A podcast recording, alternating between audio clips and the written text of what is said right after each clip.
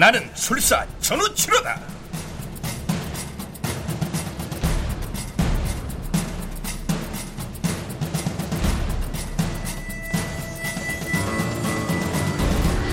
극본 정동재 연출 김호상 스물여섯 번째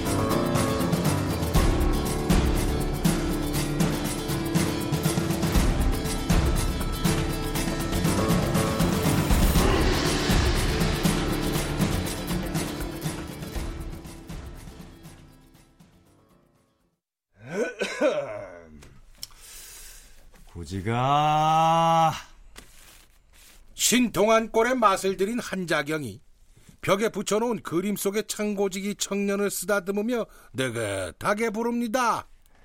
고지가 그 기니 있을 때가 있어 그러니 은돈 백냥만 내오거라.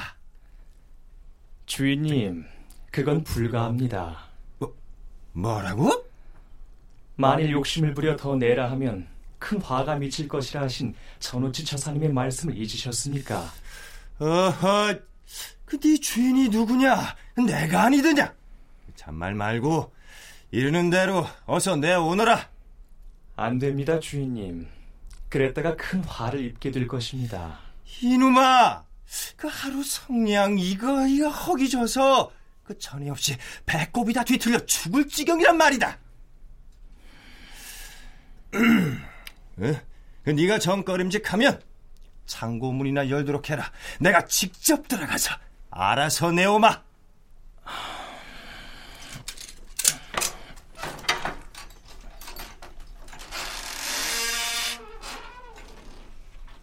그림 속에서 창고지기 청년이 몸을 움직여 커다란 창고문을 열자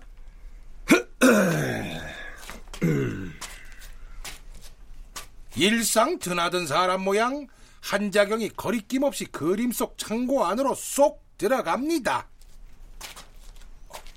어, 어. 아이고, 아이고, 이 끝도 안 보이네, 이거. 이 사, 산더미처럼 쌓인 이게, 그 모두. 끝도 없이 산더미처럼 쌓인 그것들은 모두 살찐 구렁이가 몸을 서린 것 같은 엽전 꾸러미에 백설기 떡이 켜켜이 쌓인 것 같은 백냥짜리 은전 꾸러미들이었습니다. 이것이, 이것이 그러니까, 모, 모든 내 것이란 말이랬다! 어, 아이고, 아니다. 음, 꿈이 아닌지, 얼른 바깥 공기를 한번 쐬고 들어오자. 창고문이 이거 언제 닫혔나, 이게? 고지가, 고지가, 그 어서 이 문을 열거라. 전우치 처서가 이 전생에 나한테 무슨 응공 갚을 일이 산더미처럼 쌓였길래 그 나를 이리도 크게 하는고 어?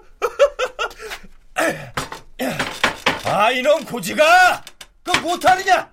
그 얼른 창고문을 열라 하는데! 아네 웬 놈이냐 에이 도적놈? 아니, 여길 어떻게 들어왔느냐? 아니 네, 네 놈은 누군데 이거 남의 창고에서 이렇게 키큰 소리를 하느냐? 아니 뭐가 어쩌고 어째? 이런 능지처참을 할 놈을 봤나? 여기가 감히 어디라고?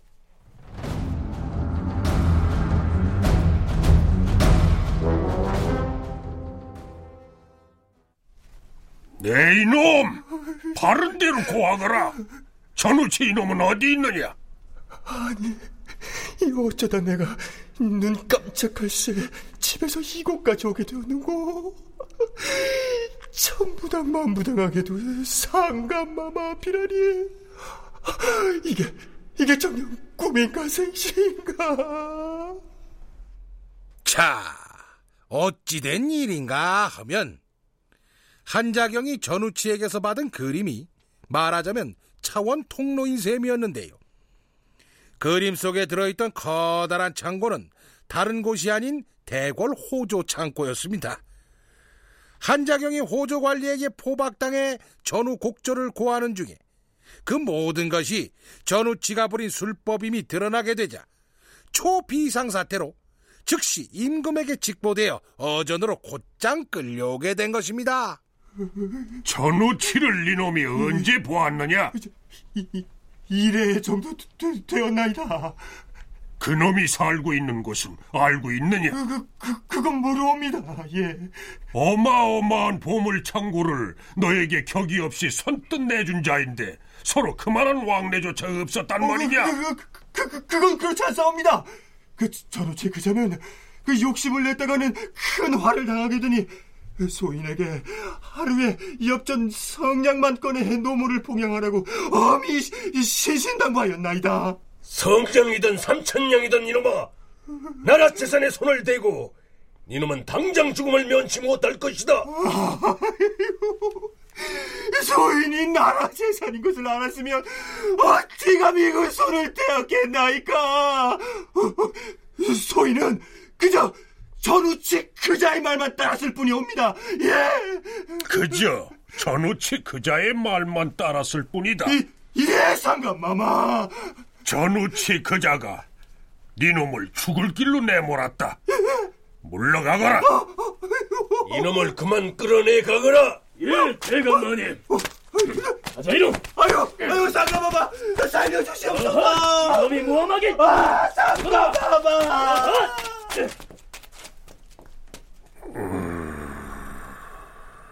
하고 많은 부자치들 창고는 건드리지 않고 하필 나라 것을 전우치 이놈을 깨끗이 잡아들여야 나라가 편안해질 터인데 문제로고.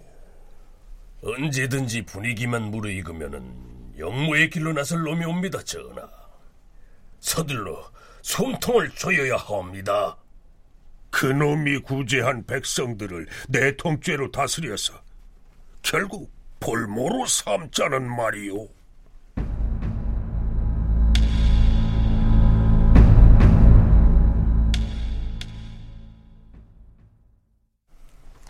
아이고, 상감마마, 살려주시옵소서. 소인은 그저 전우치 그자의 말만 따랐을 뿐이옵니다. 입은 삐뚤어졌어도 말은 똑바로 하시오. 전우치 그자의 말만 제대로 따랐으면 이런 봉욕은 치르지 않았을 것 아니오. 예, 예. 어? 어? 아, 아, 내가 집에는 또 언제 초랭이같이 내달아왔는고? 그 태골로 그 무게, 이 온몸이 꽁꽁 묶여 갇힌 몸이? 나 전우치요. 어? 아이고, 아이고, 저 전처사 이렇게 반가울 때가. 예, 저, 전처사께서 비방을 써서 나를 구해주었군요. 예. 신신당부 굳게 약조한 것을 허술히 부수는 그대를 지금부터는 아이. 연장자로 예우하지 않겠소. 아이, 아이, 누, 누, 누가 이렇게 일이 크게 벌어질 줄 알았어. 원참. 내가 이르는 대로만 했으면 아무 변거 없이 남은 여생을 그런 대로 편히 지내면서 저 산이 줄기로 보이거나 봉우리로 보이거나 간에 관계없이 생각이 날 때마다 술도 마시고 오죽 좋았어. 나, 난 이제 살아있어도 산목숨이 아니니 그런 게 다 무슨 소용이요. 앞뒤 옆구리 모두 걷어채이고 전처사를 차라리 만나지 않았던 것만도 못하게 되었으니 이놈 팔자가 이놈 팔자가 참 기고박절도 하오. 날 그래서 원망하는 것이요? 아니, 아니 일이 결국 뭐 그리 되었다 그 하는 소리 아니오. 그 참. 허허, 그 참. 허허 그 참 다 죽는 자를 살렸더니 칼 들고 보따리 내놓으랍니다. 가부간 대답해 보시오. 살아볼 의향이 그래도 조금이라도 남아 있어? 실수 넘은 일 돌봐드려야지. 어쩌겠소. 개도 구멍도 다 놓치고 뭘 가지고 말이오. 아이고, 내 발등을 내가 찍고. 하. 이제 착실히 점집이라도 내볼 궁리를 해야지. 뭐, 별수 있어. 결심이 그렇다면 목숨은 내가 지켜드릴 테니 걱정하지 마시오. 아무튼 해석하게 되었어.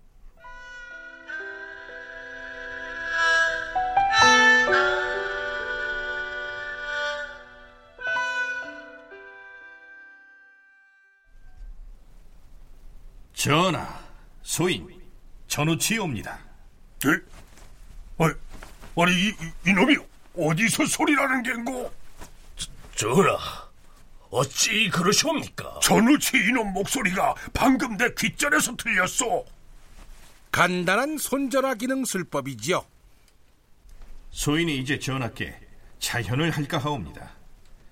저작거리에 먹물 흔적만 보인 채 나붙은 방해 효력을 소인 아직 믿어도 되옵니까? 아니, 자, 자, 자, 잠깐만 기다리고 있거라. 도승지, 예, 전하. 전우치 이놈이 이제야 자수를 할 모양이오. 그렇사옵니까? 죄를 불문에 붙이고 벼슬자리를 주겠다는 방의 내용이 아직도 유효하냐고 묻는데 그래 뭐라고 답하면 좋겠소? 지체 없이 일단 나타나서 한장의 이놈과 공범으로 저지른 행령죄에 대해서 먼저 자복하라 하시옵소서. 자복하라 하셨습니까? 대감마님. 전우치가 순간 이동으로 어전에 나타나 임금님과 도성지를 상대로 담판을 벌이기 시작했습니다. 니놈이 사주한 일 아니냐? 호조 창고의 재물은 하늘에서 뚝 떨어졌거나 대감마님들 수중에서 나온 게 아니라 오직 백성들의 땀과 피로 만들어진 것입니다. 한 백성이 살기가 지극히 궁핍하여 제가 흘린 땀과 핏방울을 도로 약간 취하기로 서니 그걸 어찌 횡령이라고 단죄를 할 수 있습니까? 이놈 주둥이에서 나오는 개변이 이렇사옵니다, 전하. 계속해보라. 호조에서 일찍이 사람 구실을 못할 정도로 극빈한 일부 양식 있는 백성들 위해서 최소한의 법적 장치를 만들어 두었더라면 소인이 오늘 이런 부스럼을 일부러 긁어 만들 일도 없었을 것이옵니다. 작고 약한 나라에서 대국을 섬기며 씀씀이 용처는 크고 많은데 제 앞가림도 못하는 게으른 백성을 무슨 수로 일일이 찾아 뒤치다거리를 한단 말이냐? 낮과 밤이 바뀌고 계절이 바뀌는 변화무쌍한 하늘의 조화처럼 땅에서도 마찬가지로 영구히 강한 나라도 영구히 약한 나라도 없는 법이옵니다, 전하. 나라가 작다고 개개인 백성들의 머릿속에 든 생각이나 흉중에 품은 듯이 작은 것은 결코 아니옵니다. 아니, 이런... 뭘 어떻게 하자는 소리냐, 니놈은 그래서? 틈만 나면 백성들을 짓이길 생각을 이제 송두리째 버리고 저들이 각 방면에서 뜻을 온전히 펼칠 수 있도록 인도해서 각자 부유한 길로 나아갈 수 있게 만들어야지요. 백성이 부강하면 나라는 저절로 부강해지는 법입니다. 오호. 이는 물이 도랑으로 인도되면 물 스스로가 웅덩이를 채워가며 멀리 흘러가는 것과 같은 이치이니 순리에서도 전혀 어긋나지 않사옵니다. 전하. 어, 그, 그럴 법도 하다. 그래. 이놈 경리는 그렇다 치고 원하는 벼슬자리는 어떤 것이냐? 그것도 마저 들어보자. 아참 그렇지요. 전하께서 쾌히 제수를 해주신다면 도승지 삼정승을 마다하겠습니까?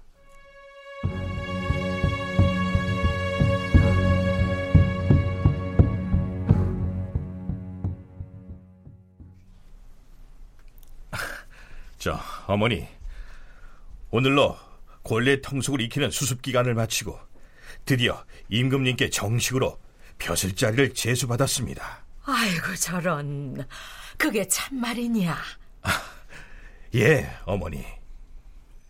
권례 통속을 익히는 수습 기간이란 다름 아닌 장계창과 한자경 사건의 추이를 신중하게 지켜보던 과정이 되겠습니다.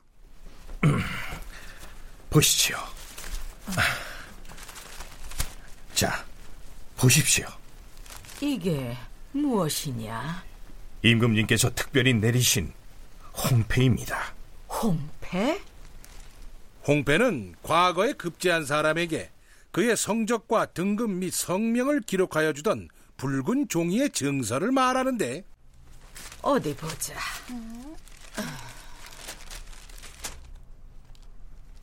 조선 개성부 사람 전우치를 선전관에 특별히 제수하노라. 모월 모시 조선 국왕 지인.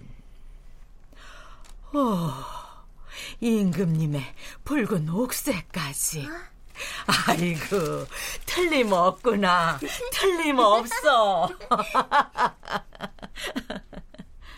옥황상제 선전관을 사칭한 바 있는 개성부 사람 전우치를 임금께서 특별히 그대로 예우하신 것입니다. 이제 우리 아버지도 대감마님이시다. 할머니, 피라미 통주 같은 거는 아버지한테 이제 꼼짝 못하죠? 아이고. 사팔뜨기 요년은 내가 가만두나 말아야지. 아, 맞다, 맞다, 맞다. 엄마! 엄마! 아버지 오늘 선정관 대감마님이 되셨다! 아이고, 수선스럽게 원참. 아, 가만히 좀 있거라. 대감마님은 아니고 선전관은 궁중에서 말과 수레를 돌보는 미관말직 업무도 있었지만 주로 임금을 호위하거나 심표 출납과 전령을 맡아 일을 보는 벼슬아치지요. 이제 송도 옛집으로 돌아가서 두 발 뻗고 안심해도 되느냐? 예, 어머니. 전우치가 굳이 벼슬에 연연하는 데는 어머니를 위해서 사면 복권으로 파가 저택된 불명예를 씻고자 하는 연고도 있었습니다.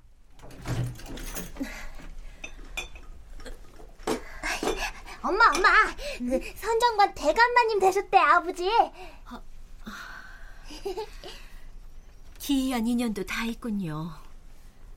아이 예비가 일찍이 선전관으로 일하면서 어줍지 않은 영모 사건에 어거지로 휩쓸려 비명 횡사를 당했는데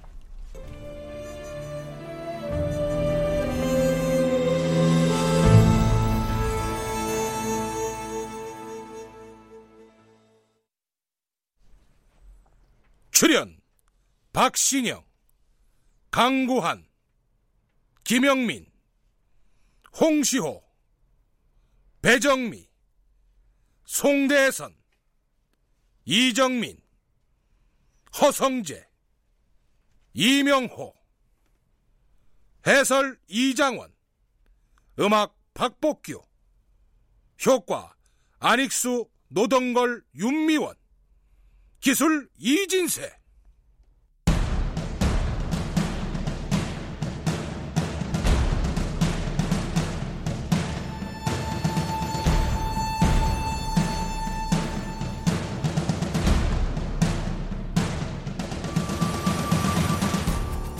라디오 극장 천우치 정동재 극본 김호상 연출로 스물여섯 번째 시간이었습니다.